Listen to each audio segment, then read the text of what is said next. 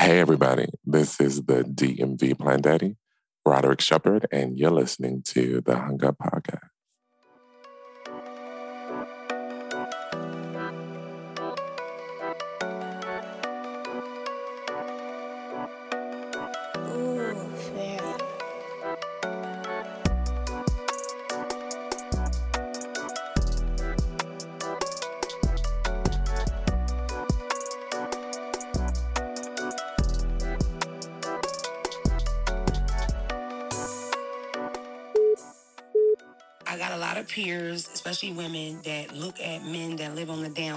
Think a lot of women my age or people in my peer group, they look at those guys like home wreckers. I've never looked at that situation like that. I looked at that situation more like we don't have a community that's kind of welcoming the gay people to come out, so why wouldn't they hide? What I noticed, especially in black families, that shit become like a gossip thing. Oh, you know Lulu's son. You know what I mean? Like it turned into, girl, you know Lulu coming with her, watch he come in here with a dress. Like it turned into a shady thing. I feel like if the energy was different, more like, hey, let me talk to you, Lulu. Have you ever thought about if this guy was gay? Like, has it ever rolled through your mind if your three year old was gay? And just having the heart and the bravery to say that to another mom, your sister, your cousin, or whatever, to me, that would change the energy on it when he comes out at 13 or 14. For the love of God, we all knew. I think all of that stirred up in the pot creates a situation where a man would live his life till he was 40, you know, marrying people, having kids, all that, knowing he's gay.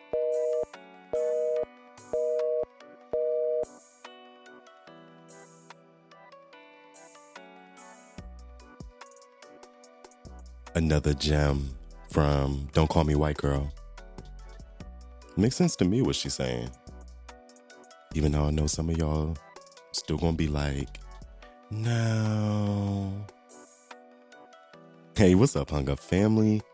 Thank you for tuning in to another episode of the Hung Up Podcast, a Philly based culture and society podcast from a black ass, queer ass perspective. I'm your host and producer, Eric Cole, BKA Tennis Bay.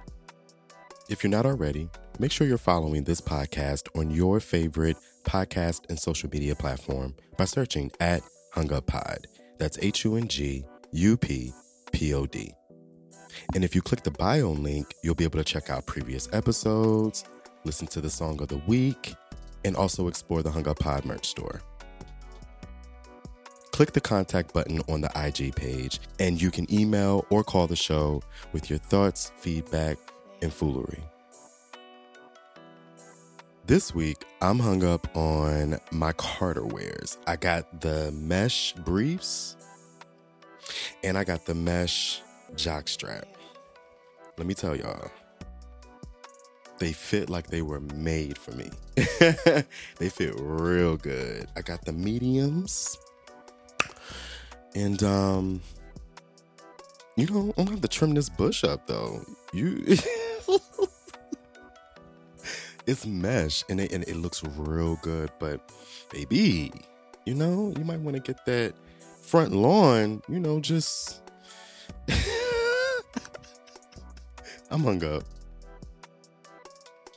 I'm hanging up on the fact that y'all all got us coming back into the workplace, into the office only to sit on virtual calls all day, getting feedback because the office across from you or the office next to you, the cubicle next to you, they're on the same call that you're on. now, what? uh, Well, we know why y'all doing it. Y'all want to keep your eye on us. That's that's what it is. It's like okay, we see you. But I will say, this is like my first week going back. Now I'm kind of like hybrid. I've been completely virtual for the past two years. And for the next three weeks, I'm hybrid. I've enjoyed the little break and just being home every day and working from home. Um, I'm here for it. So I'm hanging up, but I'm really hung up. So I saw this tweet from Art Basel, and they asked the question What is this chapter of your life called? And I want to ask y'all, all the listeners out there, what is this chapter of your life called? And you can send your responses to the Instagram DMs or feel free to email the show hunguppod at gmail.com. for me, this chapter of my life is called Finding My Way Back. You know, at the age of 17, I left home in search of who Eric was. Came to Philly. Then from 22 to 28, I was in a committed relationship that had some ups and downs. Then from 29 to 33, I felt like I was stuck. I was stuck in life, stuck in my past, unable to move forward, unable to forgive myself, un- un- unable to heal. I found myself depressed, unsure of really the, the gifts and the strength that I had. But I'll say the past few years, and that's when I'm calling um, finding my way back. It's been a really emotional and challenging time for me, but at the same time, I feel the most evolved. you know, I I have less regret and more embrace of my story. I'm more aware of how I speak about myself, how I speak my truth. Understanding more about the relationship with my parents that, to be honest, has always had its challenges. Reimagining my life and the things that I tell myself about my life and in the life that I want to have, the life that I deserve to have. Okay? so the Hung Up Podcast Song of the Week is Running by Jill Scott. Because I was running for a long time. A lot of y'all running. You running now. Didn't know what you was really running from. You was just running. Hoping that the grass was going to be greener on the other side. Hmm. How'd that work out for you? so anyway, Running by Jill Scott is the Hung Up Podcast Song of the Week. So it'll be posted on the bio link on the Instagram page. And I'll also close out this episode with a short clip from that song. So make sure you stay tuned and listen all the way to the end. This week, Roderick Shepherd, better known as the DMV Plant Daddy, dials into the Hung Up Podcast with some really great tips for novice planters then we talk about how he uses acting and art to tell black queer stories, along with a talented group of actors known as the Brave Soul Collective. Then it's all about Slay TV's For the Boys. If you haven't seen it or you're thinking about watching it, you'll love this review of episode one of season one. Enjoy.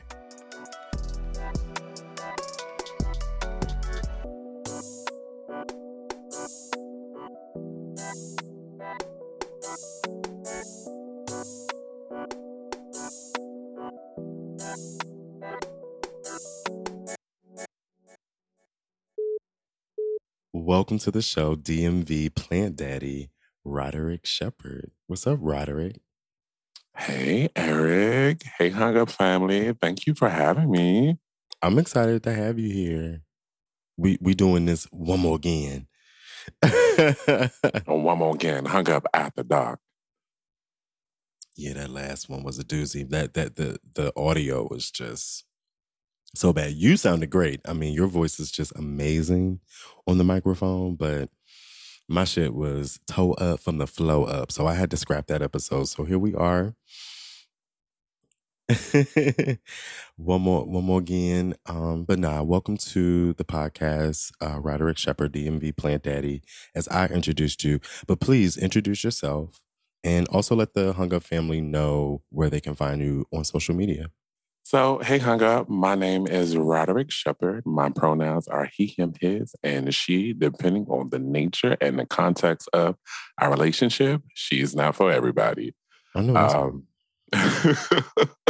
and so uh, I am also a scriptwriter. I'm an actor. I'm an artist. I'm a chef. I'm a foodie. Um, I am a flower. I am a rose. I deserve to be treated with tender loving care just to give y'all a little bit something more about who I am. And in terms of where you can find me, uh, my Instagram, my my direct Instagram platform is Roderick That Shepherd, and for my plant page, you can follow me at DMV Plant Daddy. You mentioned you was a chef, and a damn good one too. I'm telling y'all. Listen, I still remember your reaction when you found out like I was frying fish on the, the retreat. You was like, wait, did I hear you say you were frying fish? and it was so good. It was so good. Everything was good. Um, the vibes of that trip, which is where I met you uh, mm-hmm. through mm-hmm. a mutual friend, good time friend, long time friend, Wesley. And it was just a good time. And I'm so glad I met you. That was what, three? Was it? No, was it two years? It was two years ago. Two? I want to say two. Is it okay? Okay. Well, look, the friendship is still thriving. We still here. Okay, period. We like I told you last this. time I seen you, I'm like, Eric, we really connected and I fucks with you. like heavy. I mean, we connected right off the top. Like we just we were just vibing and it's not even to say that we agreed on every single thing because we talked about so much that weekend when we were all together in that house but it was just the love, the respect, the acknowledgement, the embrace, the uplifting. I mean, it was all just. I need another trip like that. Can we? We got hit up West. Like, we need to plan part two next year. And then, you know, keep in mind all of this happened like during the pandemic. Like we were like a couple of months in, and I think like we had all really needed that trip to get away and just kind of be black and queer and be magical as hell. Like it was a wonderful weekend. It was. It really, really was. So let's go ahead and do our check-in. Tell me, um, what are you hung up on this week? What are you hanging up on this week? How are you? What's going on? Um, so I am hung up on the new Chucky series. Um, if anyone knows me, I am such a fan of horror and thriller thriller films. Love the blood, the guts, the glory, all of that. Give it to me.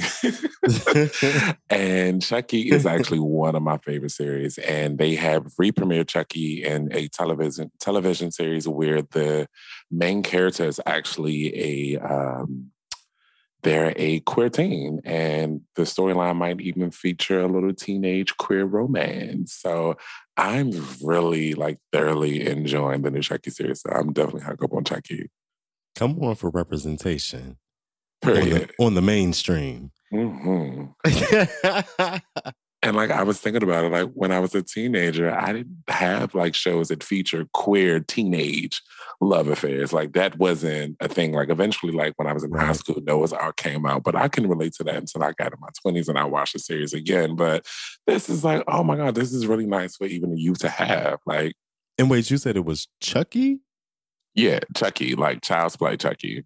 And it's a series, you said? It's a series. It comes on. Oh God, it comes on. Uh, I want to say USA. Let me double check before I credit the wrong people. Okay. And this it sounds like something that has not premiered yet, but is soon. Uh, actually, the third episode should be coming on tonight. Oh shit! Like I think it's so. she is. The train is moving forward. Mm-hmm. Okay. so it's on. I guess Syfy and USA Network shows it. So yeah, the new Chucky series is on Syfy and the USA Network. Okay, thank you for dropping that. I'm gonna have to check that out. You know, my relationship with horror is very interesting because when I was young, I really couldn't tolerate it. but now that I'm older, I can tolerate some of it. I can stomach some of it. Some of it is just hella funny. and some of it is actually like really good and really suspenseful and depending on how it's written, like that shit will have you on the edge of your seat. Like, bitch, like this shit is good. So I'm definitely gonna um I'm gonna check that out. Have you seen Candyman? I know that that shit has been out for like months now, right? Been seeing the new Candyman, and I was really excited to see it, but it just took so long to come out, and I think they wanted to make sure that they were able to release it in theaters, but I have not seen the new Candyman. So I'm definitely gonna have to check that out too. I forgot all about that. You know, I've been out, I've done some things, but I don't know if I'm gonna be comfortable sitting in no movie theater right now. Maybe that's why I haven't gone to see it. Um, I don't know. I heard that it's not too bad. Like they still keep you kind of spaced up. I think me and Wesley actually went to the movies. What did we go see?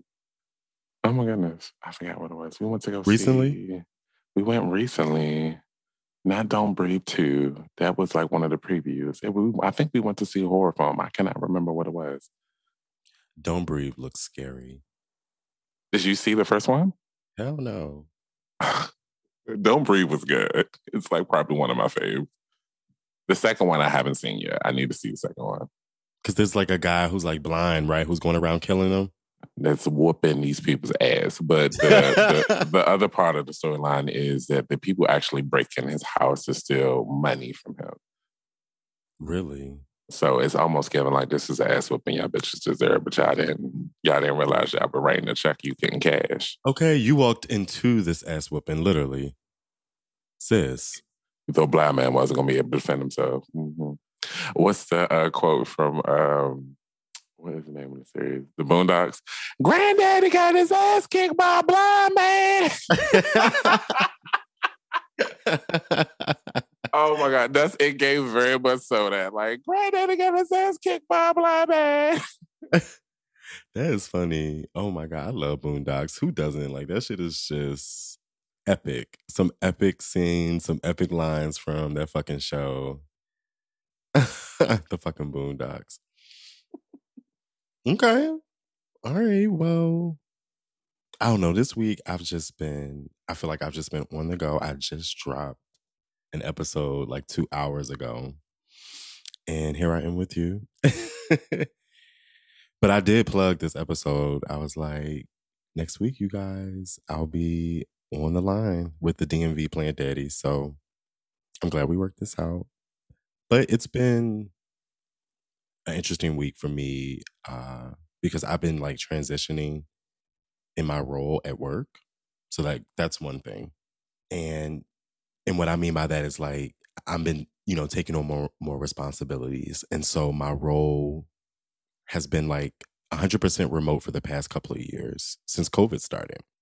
But I'm to have to like go, go back on campus now, be be of support and like do some things for a few weeks. It's just an interesting time for me right now because as I talked about on my last episode, I'm now like part-time caregiver for my father. Uh, he needs he needs me. You know what I mean? So it's like me, my sister, and his girlfriend that have really teamed up to like take care of him, look out for him, get him, to, you know, get him to his appointments, make sure he's eating well, make sure he's getting his physical therapy, like everything. And so I'm back and forth now between Philly and Maryland a lot. And so things have been a little interesting for me this week. But with all that being said, I want to say that I'm hung up on this dentist appointment that I have coming up. please don't please don't think I'm corny, y'all. no, dental care is vital and it's important. So yes, you better be hung up on this dental appointment. I'm hung up. And you know these girls be out here like dragging everybody because they don't have a fucking perfect smile. I think that shit is so like fucked up, especially because taking care of your teeth, like that's one thing. Like I get it. There's a preventative piece to this. So it's like taking care of your teeth, knowing what to do, and that's cool. But outside of getting your teeth clean, like dental work is very expensive. And if you very. don't have the insurance, and if you don't have, and even if you have the insurance, but you still gonna have to come up out of those pockets from coins. So like, I'm going on a little journey for like probably the next six to eight months, um, because I need three implants and I also need braces. So, or we're gonna do Invisalign. I think braces are cheaper. I'm pretty sure. braces are definitely cheaper.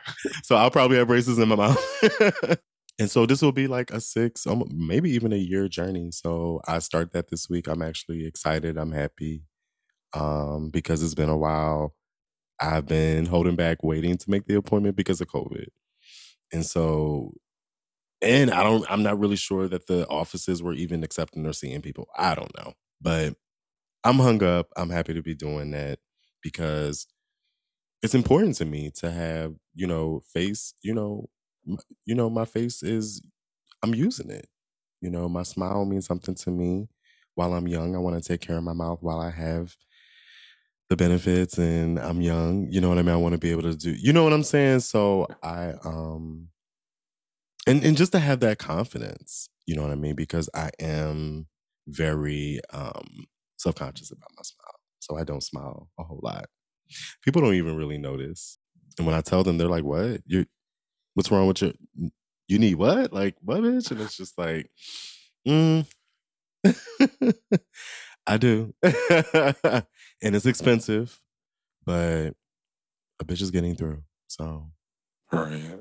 Listen, Eric, you have a beautiful smile. Okay. I see it frequently enough because we're always laughing kiki when we're together. so I definitely understand because I'm an actor and at this point I'm I'm doing film. And so there are times like when I'm looking at myself on like film and I'm like, oh my goodness, my teeth. Like I need to get my teeth done. Like um, and it's I use my face as well. So I'm definitely about to start that journey. And this conversation is just like kind of like reminder, like hmm, you need to hit up your black dentist downtown DC and get back on your journey of, you know, perfecting your smile. And even yes. without all of that, listen, our smiles are beautiful. It's, it's black smiles matter. Yeah, take care. I listen, make that appointment. I love that. Make that appointment. Get in that office. Get that cleaning. Make sure you're flossing every day. Like for the smokers out there, you got to do a little bit extra to take care of your mouth. You know what I mean? I'm here for it and it does like you you are a little self-conscious and, and more aware of your smile well, you know, let me let me add a little two cents to that. Like, I think a lot of times, in terms of just our body in general, like we are very subconscious. Like, we notice things that people probably don't even pay attention to, and it's very much so those times when you bring it up, and someone's like, "What? I've never seen that before," and it's like, you know, I know because I look at it all the time or I identify with it and I see it. So I feel like, you know, in terms of just our body in general, like learning to love and accept your body for all it does for you is a journey for all of us. And I had to learn that like as I got older and started to observe and listen to people's stories about how they struggle with body image and body issues. And I'm like, oh, this is definitely a journey for everybody. It really is. And a part of what I've learned is we feel so bad about our image and how we look because of the shit that people are projecting onto us when it's really about them. That's the crazy part. Damn, Eric, wait. I wasn't anticipating you was about to go there, but okay. Isn't that wild? To me, that's wild. Like when you really process that, like I'm, you know what I mean? You know what I'm saying? Like I'm sitting here putting myself through this, beating myself up because of you know i'm worried what they're going to say. I'm worried about how they're going to feel about me. I'm worried about what they're going to say about me. Meanwhile half of the shit most of the shit bad that they're saying about you is all it's it's projection. It's it's really how they feel about themselves. And then we take that on and it becomes our life mission to to try to to to change shit and and and and to address shit that really wasn't ours to to begin with it wasn't our baggage to take on to begin with. Yeah, that's. Um, I'm trying to think who said this. Uh, I can't think of the person right now, but uh, it reminds me uh, when you hold on to something that wasn't meant for you to keep. And in terms of like, you know, when you get into spiritualism, like sometimes it's good to say that out loud. Like I release things that I'm holding on to that was not meant for me to keep. It's not mine to hold. It's not mine to keep. And so I think a lot of times that happens as well. Mm-hmm. Well, that was our check in. Let's go ahead and get into you a little bit because you mentioned a few things. One, you Plant Daddy. So let's talk about that. How did you get started? What made you want to create this platform to talk about plants?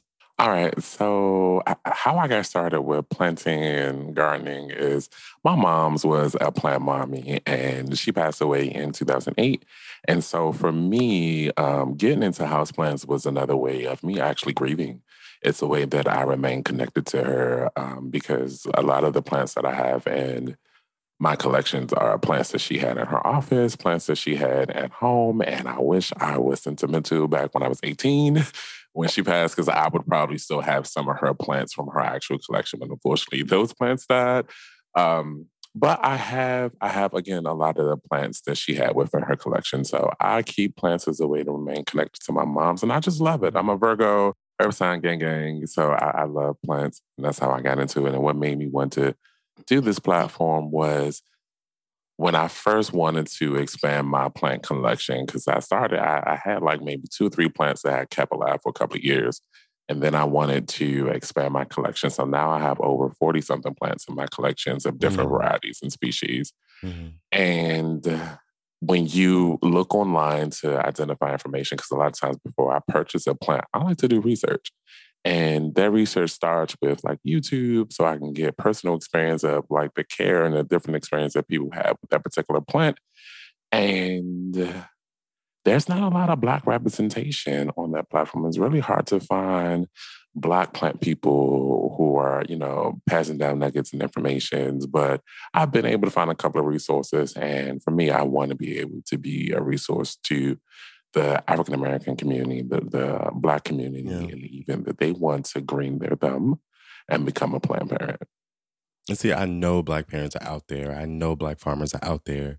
It's also those goddamn algorithms whole nother conversation. Like, okay, okay, that you're up against as a creator, and that also is like very difficult. Like you said, another conversation, but the struggle of being a black creator, you know what I mean? Which is why so many people are pushing to have their own websites and putting all their content on their own website. The downside to that is that the social media platforms that are out there, like Facebook, like Instagram, like Twitter, that's where everyone is. And so when you're wanting to connect with people and you're wanting to build a brand, you want to place yourself where everybody is. So it's a little it's a little struggle right there. I got some questions for you. One, what advice would you give to a novice plant parent? Okay. Um, one piece of advice that I would give to anybody uh, who has plant babies and want to be a plant parent is let your babies dry out completely before you water them. Most plants can tolerate being dried out and they might prefer it to be dried out between waterings because the environment in your home and environment and where they're like native to and then growing is very different and they're adjusting to your environment. But I think a big thing with your soil mediums is you you need something that's a little bit more airier at times, um, unless it's a plant that prefers moisture, like ferns, peace lilies. They like to be moist, and even calatheas, they like moisture and a, a good amount of humidity. But most of other plants that I know of and that I have in my collection, I let them dry out completely before I water them, and I find that that has been a huge success for me having my plant babies, I haven't had to deal with any fungus gnats unless I bought them. Uh, unless I purchased a plant that had fungus gnats with it, I haven't had to deal with fungus gnats. I haven't had to deal with root rot. And root rot happens when you overwater your plant and the roots become mushy and soggy, and your plant can die from that. So, key piece of advice is you'll recover better from underwatering your plants than overwatering your plants. So, always remember that. Okay, so when you say dry out the plant before watering it, does that mean when I touch the soil with my finger it's dry? Does that mean is there another way like when you say dry out, what exactly should what what is it that we're looking for? Well, You're looking like for me sometimes what I do is I fill the topsoil to feel like how much of it isn't dry. And depending on like the soil medium, sometimes you can really dig your finger in in the pot and really get like a a census of what's going on in a pot. And um, even I also lift the bottom of the pot. And if I have a plant, all of my plants have drainage. That's very important too. So holes at the bottom of the pot that water can, you know, seep through. So your plant's not sitting in water. I look at those holes to see if the soil is dry, and even sometimes I'll get a wooden um, skewer and put it in the plant. And if the skewer comes out wet, then I know that the bottom of the plant might still have some moisture, and I can put it back for a couple of days. If it comes out dry, that means it's time to water it. So when I say completely dried out, I mean completely, like the soil is dry from top to bottom. Okay. Got it. And talk about pests, bugs, and fungus. What are some things that, as a beginner, a novice plant parent, what are some things that we should be looking out for? Once you get into your plant care routine, and there's a couple of things that you do within your plant care routine, from rotating your plant so it can grow evenly in all areas of the plant can get sun, to checking the soil, to identify if you know it needs to drink of water, the uh, another piece that needs to be a part of your plant care routine is inspecting your plants for pests. You need to look at the stems, the foliage to see if you see anything that does not belong on your plant. And the sooner you detect it, the better. There's a slew of different bugs that um, can affect your plants and some cannot. I find one common one that a lot of people have to deal with is fungus gnats. Fungus gnats are almost like fruit flies. They don't really harm your plant, but they can be quite annoying and they can grow very fast. Like I believe fungus gnats, they don't even need to have sex to reproduce. Like that's how annoying they are.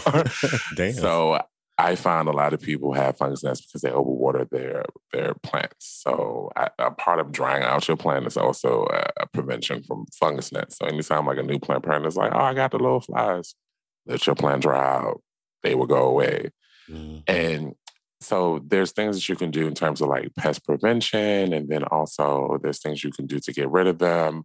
Fungus gnats has these little things called mosquito bits that you can put in the soil, or you can make a mosquito bit tea where you let the the substrate kind of soak in some water for a little bit, and when you go water your plant, it has a little bit of the like a bacteria that pretty much kills the larvae of fungus gnats.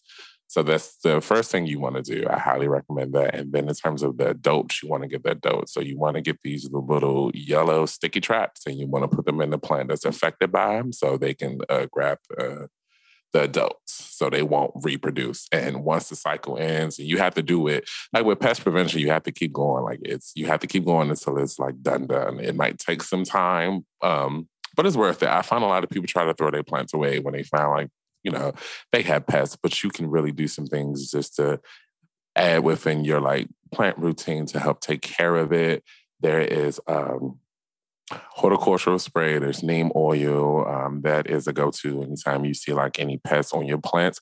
When you see pests on your plants, you want to rinse the plant off. You want to spray it with the um, horticultural spray or the neem oil. And the neem oil, pretty much what it does with most of the like household plant bugs that you'll see is it pretty much suffocates the plant, the cause, not the plant, it suffocates the bugs and it clogs their pores. So there are prevention methods and also there's ways to get rid of it. Do not throw that baby out. You can save your baby. And also I find like having like good care and doing your routine with your plants also helps. So uh, people don't wipe their leaves down all the time, but that also is like a pest prevention because you can catch pests early on if you're going to wipe your leaves down. So for me, when I wipe my leaves down, I'm using pest prevention methods within the spray. So there's neem oil within my spray. There's also Dr. Bronner's Castile uh, peppermint soap, which I swear by. Have your booty hole feeling brand new and minty mm. fresh nice. and water. And so you spray your plant with that. And so not only are you cleaning the leaves to get rid of any extra dust, but you're also picking up any bugs that you might not be able to see because sometimes you can't see them with your eye. Um, uh, an experienced plant parent that has a large uh, plant collection might even have inspect their plants with like a magnifying glass just to see if they can see because they're very small. You you mentioned you said don't throw your plant out. You can save it what if what if the plant is completely dead? Let's say that bitch is brown, dead, is he gone? Is there any is there any point in say trying to keep that plant and trying to save it? Or is it like, nah, if it's all brown and, and if it's dead, then you might as well go ahead and throw that girl out. It depends on the plant. Um, some plants actually, it's natural for them to kind of die back and like only have like one leaf. But if you take care of it, like come springtime, it will grow back. So it depends on the plant and the condition of the plant. If there is no, if if it's all brown and there's no sign of life, no sign of new growth, then throw it away. But if for me, I often look to see if there's any type of new growth if you see any new growth, it might be worth keeping around. So you might have like a bunch of brown leaves, but you got that one new leaf that's unfurling, you might be able to save it. So if you see that one new leaf, give it another try.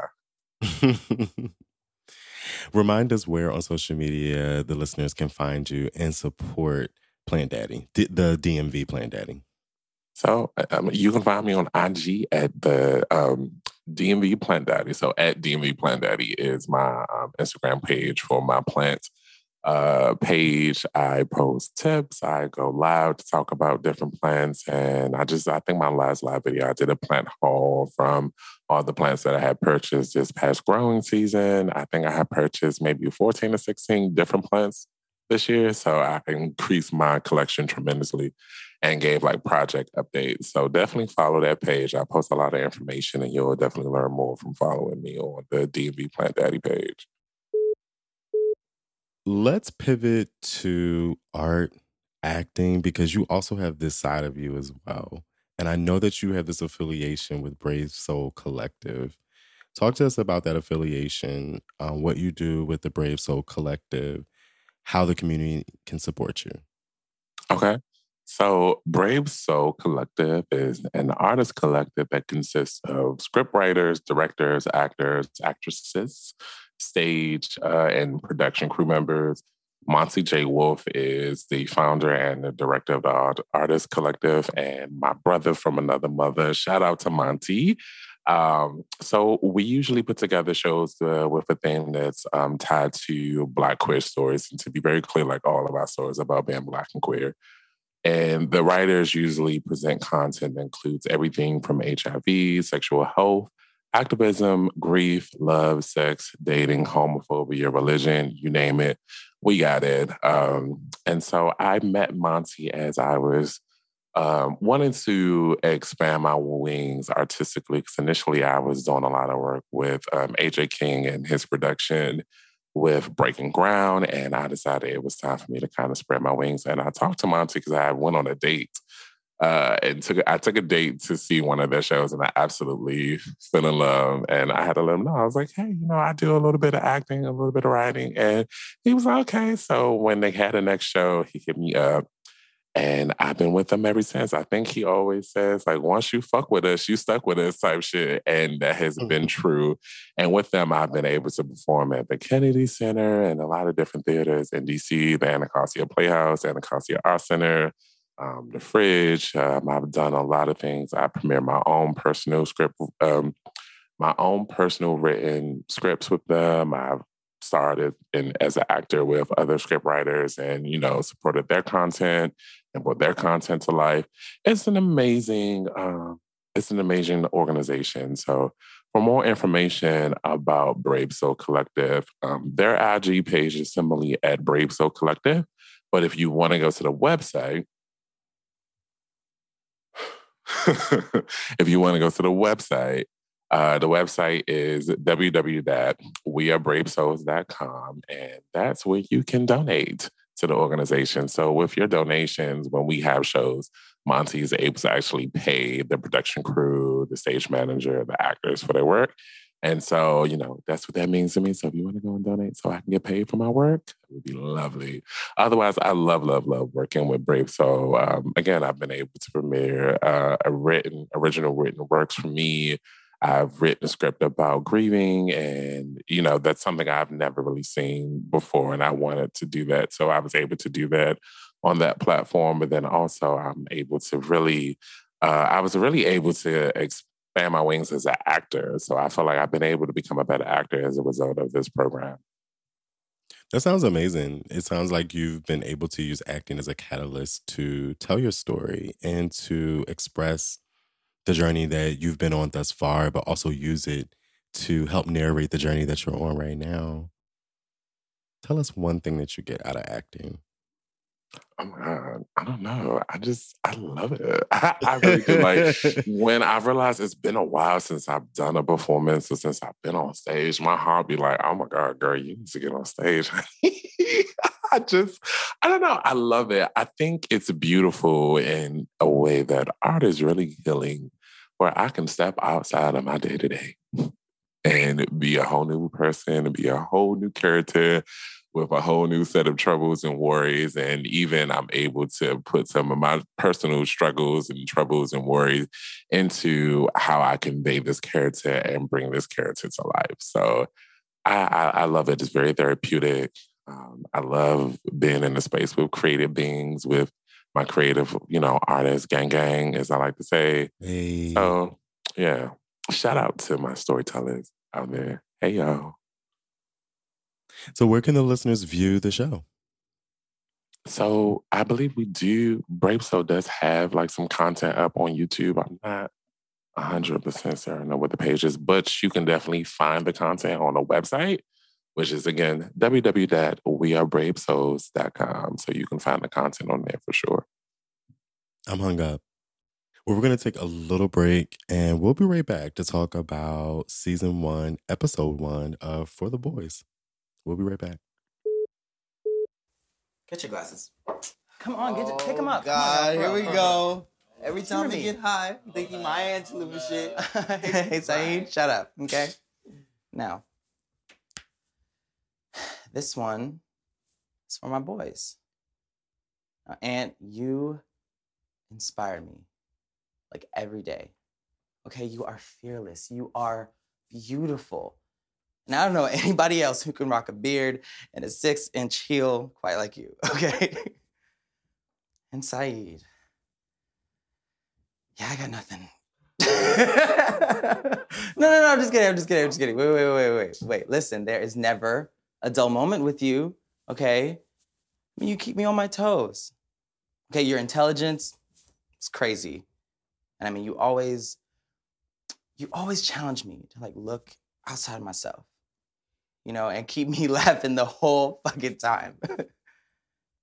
now, 2020, it's been wild, okay? Like so many levels, but y'all make it so worth it. You know, so, so this one's for y'all, my tribe. Oh my god. He's so corny. it was still emotional, but bitch, it I was told corny, you, baby. every time, every time it's no.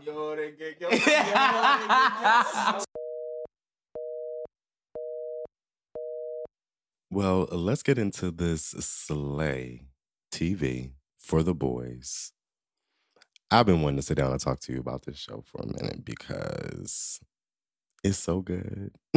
It's so good. Like one of my artist friends reached out to me and was like, "Have you watched For the Boys?" And I was just like, uh, "No, I, I think I started like the first episode and it didn't really, it didn't capture me." And I said I would come back to it, but I never got around to it.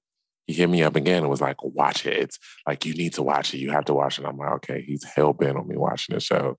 Let me check it out. And I checked it out and like I was hooked. Like I binge watched like all the episodes that was available. Yeah. And for me, it was perfect timing because shortly after I like tuned into the show, the season finale had premiered. So I was like in love.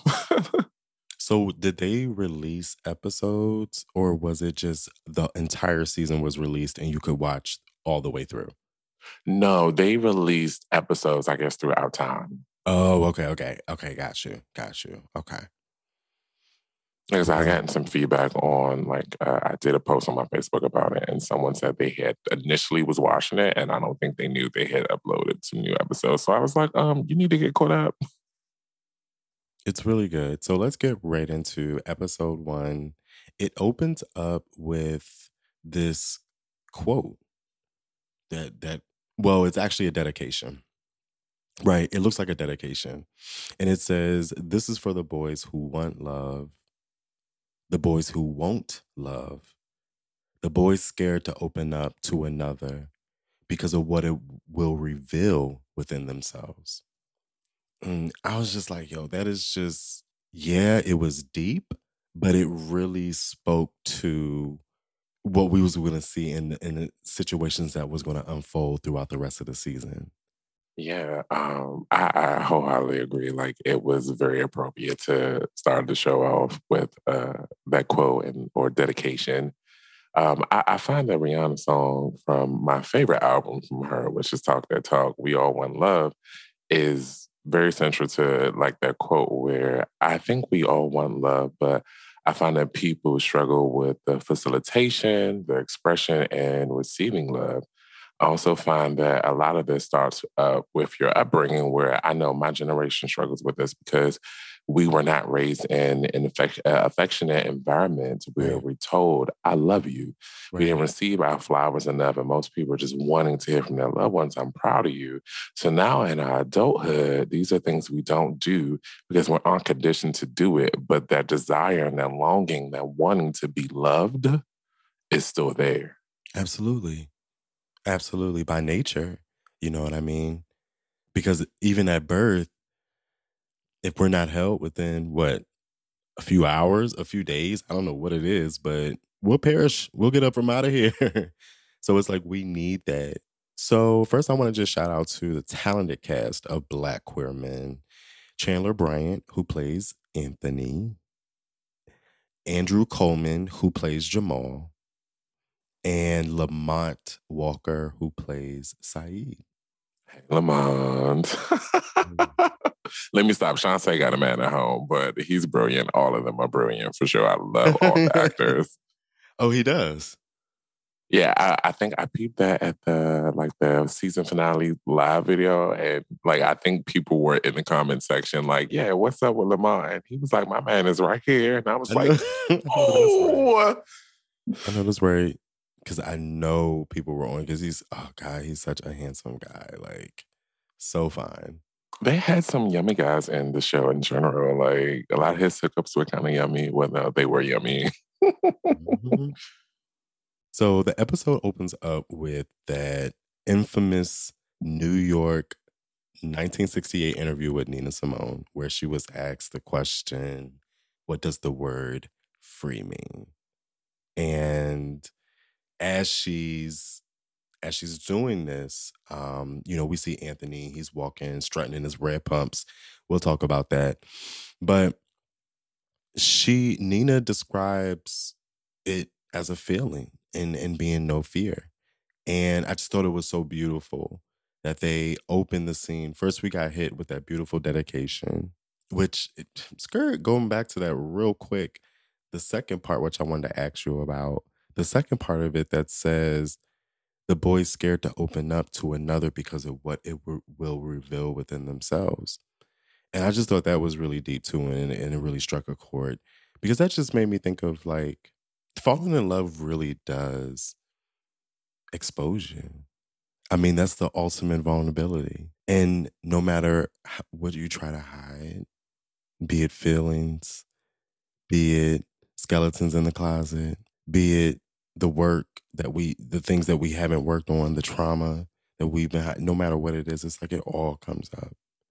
It all comes up because when you love really puts everything out on the line and, and it keeps us honest because that's what love is, it's honest, it's pure. And so I just thought, you know, what a really dope way to to open up and, and to make a dedication. And so that that I just wanted to say that about the dedication. Like I really, I really like that. Because it really does make you vulnerable. Love. I, love everything that you just said about love. Like it was like when you were talking, I was like, ooh. love, like that exposure, that nakedness. Listen, this is hung up after dog.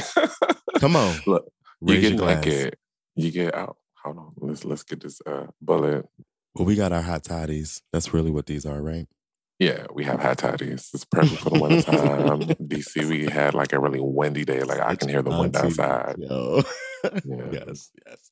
And Eric is sipping his hot toddy out of his hunger merchandise. Relax your shoulders. Make sure you get yours ASAP. Yes, make sure y'all get it. Support me, bitch. Support me, bitch. I'm your sister, bitch. I'm going through a lot of things. But yes, you were saying, friend. But you know, and it's funny that we brought up support. So a lot of things that we find in the episode, like it really show like how they support each other within their friendship. Yeah. I find that like when they linked up after like work and they had their smoke session, like they just ah, affirmed each other that entire time. And listen, I I feel like it's a rarity for for for people to have words of affirmation for like their top one. But for me, my love language is words of affirmation. So to tell me, to affirm me, like just you're speaking my love language when you do that. Same. Same. And I want to talk to you about that too, like that intimacy in your group of friends. Um, so I do that is a question that I want us to pin.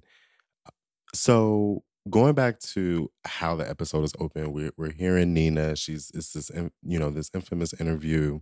She's talking about what does the word free mean to her, and she said that it was a feeling of of being no fear. So again, just you know, shout out to just opening the episode with something that we are familiar with, but also set the tone. Because during this, Anthony is walking to work, strutting in those red pumps, and he's feeling free. He's feeling no fear. But it's up until he gets to he's on his way to work, so he gets to the door. And he kind of like snapped back into reality. The um over the uh, voiceover with Nina ends, and he see because he sees his coworker. Oh no, the voiceover doesn't end; it, it pauses because he sees his coworker, and he, you know, he kind of turns around and he he was going in the door, but then he, he he stops and he turns around. He runs back down. He's he goes to take those pumps off and and put his sneakers on. But then in the last minute, he said, "You know what? No, I'm gonna keep these pumps on and I'm gonna walk into this office." I was gonna say with his head held high. It wasn't high because Anthony is still working on. He's still doing that work. It wasn't his head wasn't high, but he walked into that office with that red with, with those red pumps on. Such a powerful way to open the season. Yeah, and the red pump is such a powerful statement, a powerful move. It screams fire and flames, and just yeah, the red pumps is definitely hot for them to start the season off with. And then even again, the affirmation, like when he walked into the crib with Saeed and Jamal, they were like, work bitch. Like they were affirming him within his process of doing that. Yeah. And I feel like you need your girls to size you. Like, listen, if we're in Yes. a club and your friend is dancing and fucking it up and you not sizing them, we are not friends. And I feel like Anthony in this, you know, in this scene, in this first episode, I feel like he knows who he is, but he's struggling with walking in that truth, which, uh, which again, I, I thought it was just so amazing how they wrote this and and started this episode out because I feel like Jamal, I'm sorry, I feel like Anthony knows who he is, but he is struggling walking in his truth and not worrying about what other people think about him. So I just thought that was a powerful scene, a powerful way to introduce Anthony. Agreed. Agreed. And even he started the conversation with, well, how does it feel? And he said, liberating. And I was like, mm, yes, God. At the end of the day, I know a lot of us, that's what we we strive to be and feel is free, to be liberated from our chains, to be liberated from the things that we are conditioned to believe and just to be our authentic self, which I think is powerful. And I, I feel like Anthony, in being himself and putting them red pumps on, he's stepping into his power. He is slowly, and we see that in the beginning of the season. Because even when Amber, a problematic white girl um, that he works with, comes up to her, he reads her and he has this whole moment, has the office fallen out, but then we see it's just all in his head. And it was just w- wishful thinking. I wanted that read to be so freaking real. And when it wasn't, I was like, ah! We all did. We wanted that read to be real, especially after she referred to Anthony as Miss Thing. It was like, Yeah, bitch. Miss Thing. I think she said, girl, I'm only trying to give you a compliment or something like that. And it was just like, do I know you like that? Like, my introduction very much so started with she, depending on the nature and the context of our relationships. And I'm certain that she was not the appropriate pronoun for the coworker. Like, come on now, sis. Really? but so relatable, right? Because white folks be so inappropriate like this at work and really, you know, they think that they can put on blackness like it's a a hat. Oh, that's that. That okay. That hit me. They put on blackness like you can put either. Hold on. Say it again. They put on blackness like you can put on a hat. And they and they use it and it reminds me of the caricatures and the um what do you call it? The from back in the day uh where they would do blackface. Mhm.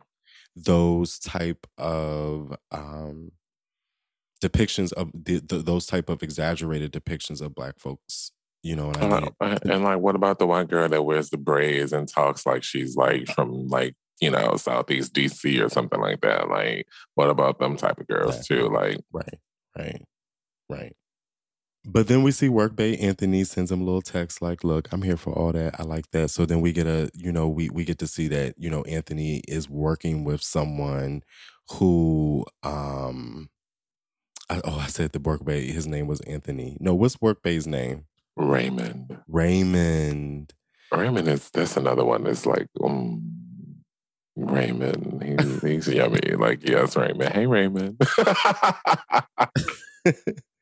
yeah, Raymond was given good skin, beautiful hair, everything, and he's loving up on Anthony. And we see right away, like, okay, there's this little connection here at work, and so that was really cool. The scene cuts to Jamal, who is all caught up, all hung up on this white man, Devin. Not your eyes. so it breaks the scene breaks with them on the phone and honestly i feel like the most interest that this man devin has had in jamal is right here because he's high as fuck. They're on this facetime call and so he's you know he's feeling it and he's and he's in the moment but outside of that I feel like Jamal definitely likes Devin way more than Devin likes Jamal. like going into the show, like I want to say, like the next episode, Anthony and Jamal are chilling, and I think Anthony's picking out an outfit, really not paying him any mind. And he's like, "Bitch, are you listening to me?" Because he's venting about the white boy. And he was like, Girl, I don't understand why you hung up on this whiteboard. There are plenty of fine ass niggas in this city. And when I tell you, I almost threw my phone when he said that because I can so relate to that. And so what I'm happy that they did with the with that particular character and that part of the story was they kept it real about how I think some of us feel about these interracial relationships. And like when he said that, like I that I would be that friend, like, girl, why you hang up on this white boy? There are plenty of fine ass niggas in this city. It's interesting you said that because while Jamal seems so sure about this white man and is feeling this white man and so hung up on this white man, he sure is very scared and very um hesitant to reveal to his friends that he's dating this white man. I mean, he doesn't want him to be seen at the apartment particularly by Saeed, because he know, you know what I'm saying. So it's just mm-hmm. like, well, girl, do you really love him? Do you really like him? so that was really interesting. And it was just interesting to see again Jamal being so sure about Devin when he is unsure about himself. And we see his friends having to uplift him and remind him about the bad bitch that he is. Mm-hmm. We love to see it. We love to see it. So we talked about Saeed's finance. He busts in on the scene going off because he got fired from having this altercation with an anti-mask wearing Karen. And he comes home, picks up the bowl, and listen, I get it. it's it was just one of those days he was stressed out and he needed to vent. And that's when, like you said before, Anthony he re-enters the scene, coming in, strutting in, and what does he have on his ear? A roll up, and it was just like a really dope. Like it was just excited to see everybody coming together, needed after a long day. Everybody's been dealing with their shit, and we about to decompress, and it just really puts you in the like you were excited, like ah. It reminded me. It was reminiscent of the scene from Waiting to Exhale, when they had the birthday party, it was toward the end. Yes, that that that ending scene is, is legendary. You know what I'm saying? And the yes. Cam- the camera actually panned down just it just like it did in the mo- in um, Waiting to Exhale. So it kind of like prepares you, got you ready. You knew that they were about to have a conversation. A full on Kiki session. Like this and it's also the first time we see them all together as a group and as mm-hmm. friends. And then we begin to understand the chemistry of their friendship. And I want to say her from the live, I want to say that they met through the show, but you couldn't have told me prior to watching the live and watching the interviews that they were not friends in real life because that chemistry is spot the fuck on the chemistry was spot on and the acting was done really well. So Superb. shout out. Shout out to everybody. So, towards the end of the scene, Jamal stands up and he gives a toast to his boys, to his best friends. He looks at them both. He tells them both individually how they inspire him and what they mean to him. And I thought that was like really cool. And I really think that that kind of love and that kind of shower, showering is needed. I think it's okay to have intimacy and endearing love in our friendship groups. I think so many of us lack that for so long or forever.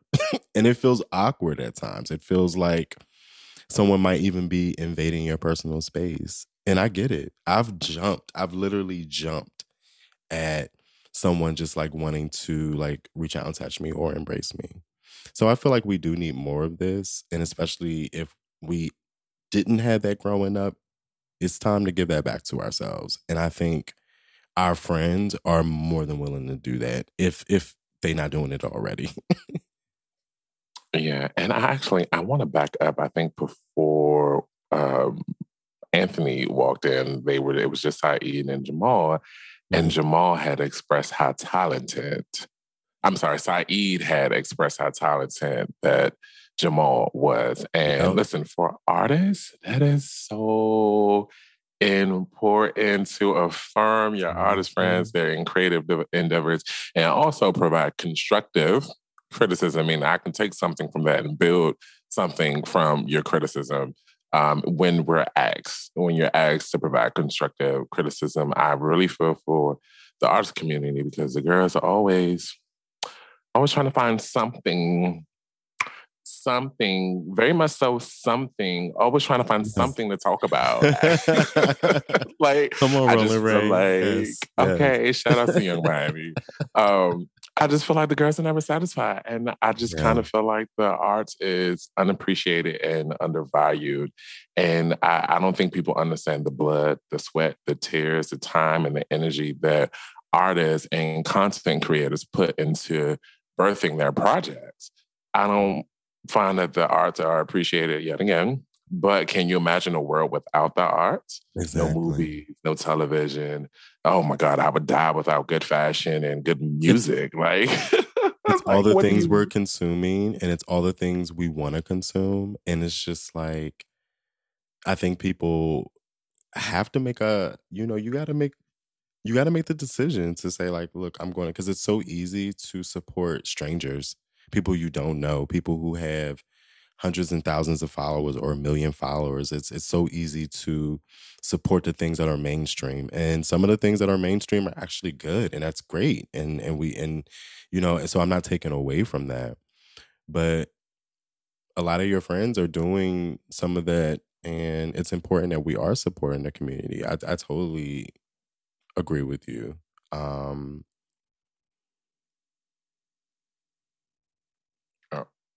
Did it fly away? It looked like you was about to say something. It did. It did. It was- was about to go. no, it's okay. And there was another point I actually I wanted to make about that where I find like even for like mainstream, like I feel like with local artists, it's hard for us to get exposure and be able to show the world our creations and our babies because I find like smaller local, smaller platforms and smaller like local artists, they don't have the exposure that they need and they really have to hustle to get that exposure. But once you have that exposure, once you have contracts with HBO and different things like that, then you're subjected to the world's judgment. And again, I feel like the girls are never ever satisfied. Oh, never, right. That's never that's- satisfied. They But- are, and I and I and I tweeted the um like uh, probably like a month ago. I was like, y'all hate everything. Nobody liked it, but I was like, y'all hate everything. Y'all hate everything. Just everything. But what what I realize is I'm happy that I feel like there's been a push to have people practice thankful and gratefulness. Because I find that this is only a reflection of the fact that you don't even practice that with your own endeavors, probably. Mm. Like really, like this isn't something that you do at home. This isn't something that you do yeah. with yourself. This is also something you might not do with your people. So this is also something you're not going to Yeah. do when you show up in the world. Exactly. it's If like- you're not acknowledging yourself, um, you're not going to acknowledge other people. But we need that. if you're We not uplifting that. yourself, if you're not supporting yourself and putting your priorities first and taking care of yourself and doing what you need to do, you're not going to give that to other people. I, I totally get that. I mean, and, and I mean, we talk about that, especially when it comes to breaking gener- generational curses, um, especially dealing with our parents. You know, understanding that they don't, they didn't necessarily have the tools, and and and or the resources. Because wasn't it a recent conversation between you and I, Malachi, when I talked about that? where people are responding based upon the tools and the resources that they had at that time. It is not a reflection of you. Yep. And even in terms of how you respond to things, you like a lot of people might have guilt or regret about how they responded to things in the past, but that might have been your first time going through a particular situation where you didn't have any experience. And so you responded based upon the tools and the resources that you had available at that time. So even with that, you have to give people grace and you have to give yourself grace. I find that I really am in this place of always trying to lead with compassion and love just because I feel like the world has become so damn cutthroat sometimes. And it's just like, there's, there's nothing wrong Mhm. with a little compassion and a little love. Yeah. There's nothing wrong with it. Like, we need more of it. Right. Right. I get what you're saying. It shouldn't be so popular to be mean and to be an asshole and to be a dickhead. But some people embrace that. I, I remember when it was popular to admit that you were petty, like, oh, Petty Wap, Petty LaBelle. And it's like, mm, is it really cool to be petty? I, re- I, I just rather not waste energy on something that's not conducive to my growth. Like, why? What's the point? I'd rather just leave or exit or not deal with the Yeah, person or the situation at all. Exactly. If it's not positive energy, I really, I'm good. I'm good. So let's circle back to the last scene in, in this episode when, you know, Jamal stands up and he gives this acknowledgement um, to his friends. I wanted to ask you, how do you celebrate um, your tribe? How do you acknowledge your your friends, your close friends? how do I acknowledge my close friends? So, because words of affirmation is like my go to, um, one thing that I try to do is when someone is on my heart, I try to reach out to them and say, hey, like you on that. my heart. I like I that. when you think about them, call them. Yeah. Yeah. Yeah, I remember at one time, like you were on my heart for a long time, and I felt so bad because I feel like it took me months to finally hit you up. But like you were like on my heart, and I was thinking about you all the time. And I'm like, oh my god, I gotta hit up Eric, and I finally did, and we were finally able to like reconnect and talk, and it was a good thing that we did because there was a lot that you had told me when we had finally had the conversation. Um, so that's like one thing that I do is I try to, you know, randomly reach out to my folks and you know, and give them some words of affirmation if needed, or let them know things on my heart. Um, I think there's one friend that I will be reaching out to just to let them know, like, hey, like, you know, we have gone through a couple of seasons together now in our friendship and we have started to get closer. And I just want to let you know that I genuinely love you. Like, I want to tell my friend that I love you. And I, I find that I'm that friend that definitely tells people I love you because I know that's not something people are conditioned or were raised to do. And I know it's important to hear it Yeah. sometimes. Yeah. Because I understand I'm gonna back it up. You have already seen that within my actions, but I'm gonna reaffirm that and put that out into the universe, my love for you. So I'm gonna let you know that I love you. Yeah. In terms of anytime my friends have any type of artistic endeavors, I'm definitely that person to buy an album, buy a single. Even if I don't like the song, I'll buy it. I'll stream it. you know, I'll Yeah. do that. And when I go see like my friends in like Mhm. artistic productions, like the plays and different things, I act a tom fool in the audience because when you're on stage, understand like anytime you go see like a theater production, understand that the actors feed off of your energy. Mhm. So if you're kind of dry, they're not going to kind of know where to go. But if you give them good energy, they're going to continue to elevate and just like fuck that whole performance up. So I usually act a time tomfool. Like when I find something funny, I laugh. When I'm gagging, I'm gagging out loud, like, oh my God. Like they need to hear that. So there's a there's a, a mixture of different ways that I definitely try to show up and affirm my people. And yeah, it's it's it's important to me. So I want to also make sure that I'm demonstrating that within my friend circle in general. Yeah. Yeah. And I'll just add to that, you know, because I have a small circle of friends. And I think what's also important is that we have individual relationships outside of the circle and that we're not just experiencing the love and the support and the acknowledgement and the embrace. We're not just experiencing that when we're all together because as individuals, we're going to all need those things at different times and different points of our lives. So for me, it's it's important for me to connect with my niggas outside of the group events to have those one-on-one conversations, to have those one-on-one hangouts, um, to just have that one-on-one connection. And what I find is that you really get to see those friends in a different light Mhm. because it's like it's you're outside of the group and it's just a different dynamic and a lot of times people let their hair down a little bit more and be a little bit more Mhm. vulnerable you'll be surprised Yes. how you know what that experience is like um connecting individually with your friends in the group so you know i'll just add that onto what you offered because i totally agree with that and then i'll add on that you know i think it's important to to have that individual connection that individual relationship um because you know people don't all have the same things to offer so I think that's also important why you want to get to know people individually because you might be calling one friend for one thing and another friend for something else. You know who can stand in and be there for you in your time of need because they can do it for you. Not everybody can do the same thing. You know what I mean? When it comes to money, not everybody got it like that. So you may have that friend or a couple of friends that you know. Money's not a problem for them. They got they got problems, but that's not it. And you know what I mean? They they, they may not have a problem going in and sending you a cash app. Not all your friends going to be able to handle that. You know what I mean? But maybe that other friend can be there for emotional support.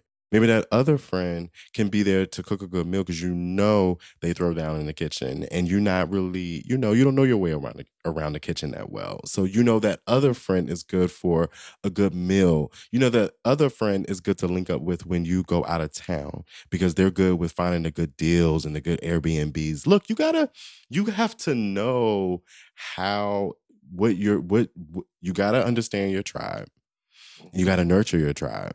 But with that you gotta you gotta individually get to know people and know what their strengths are. Um but also know what areas they may need some work in or or the areas that they need some support in. Another reason why it's important to have that individual relationship. So many reasons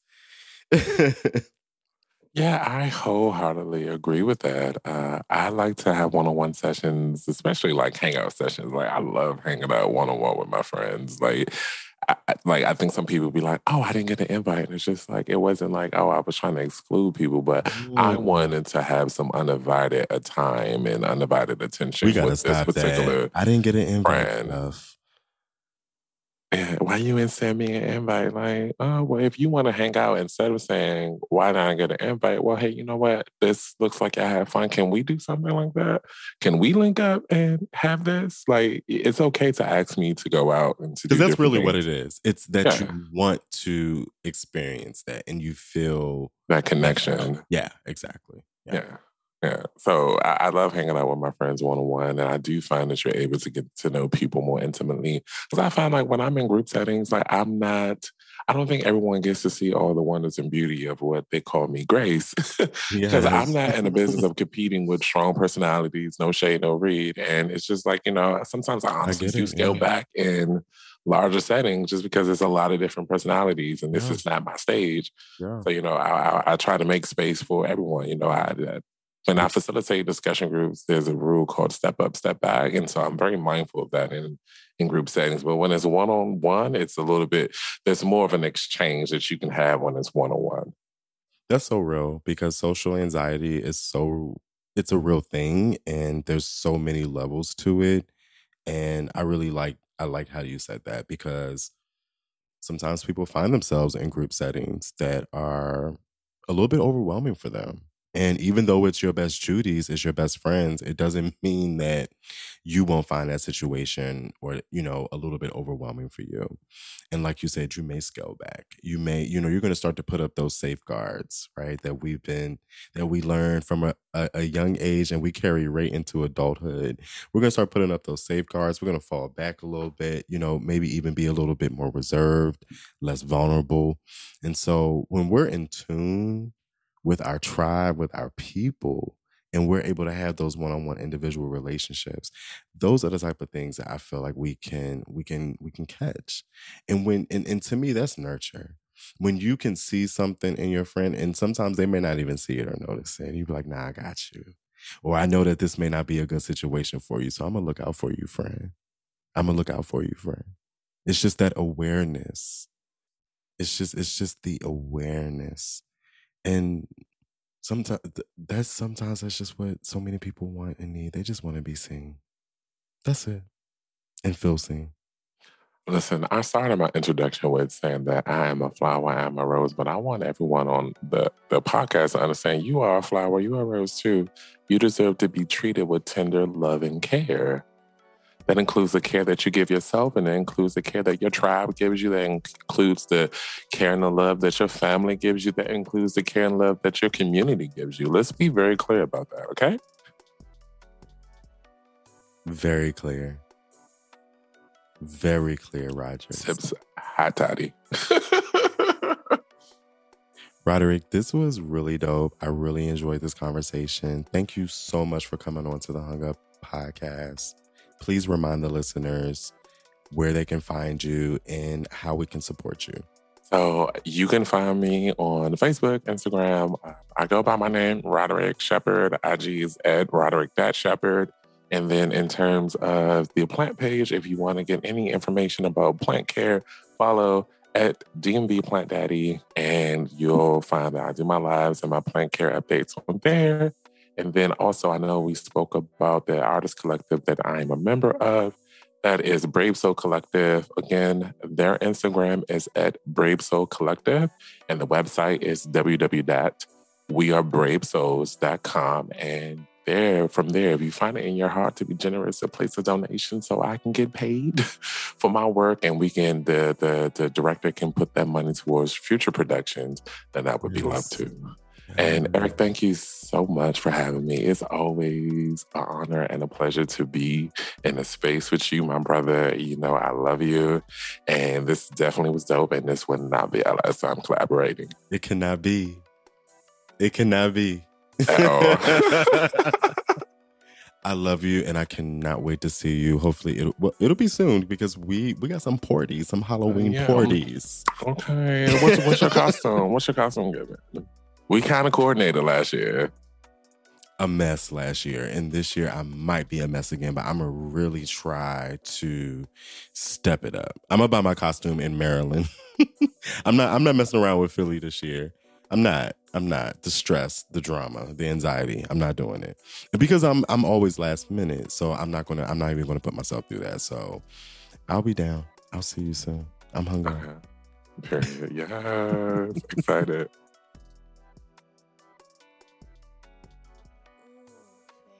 Yo, I really appreciate you, Roderick, for coming through and dialing into the Hung Up podcast. And thank you all for listening. Be sure to follow this show on your favorite podcast and social media platform by searching at Hung Up Pod. I appreciate y'all for listening to another week, another dope ass conversation. I am your host and producer, Eric Cole. And I'll see y'all next week. Peace.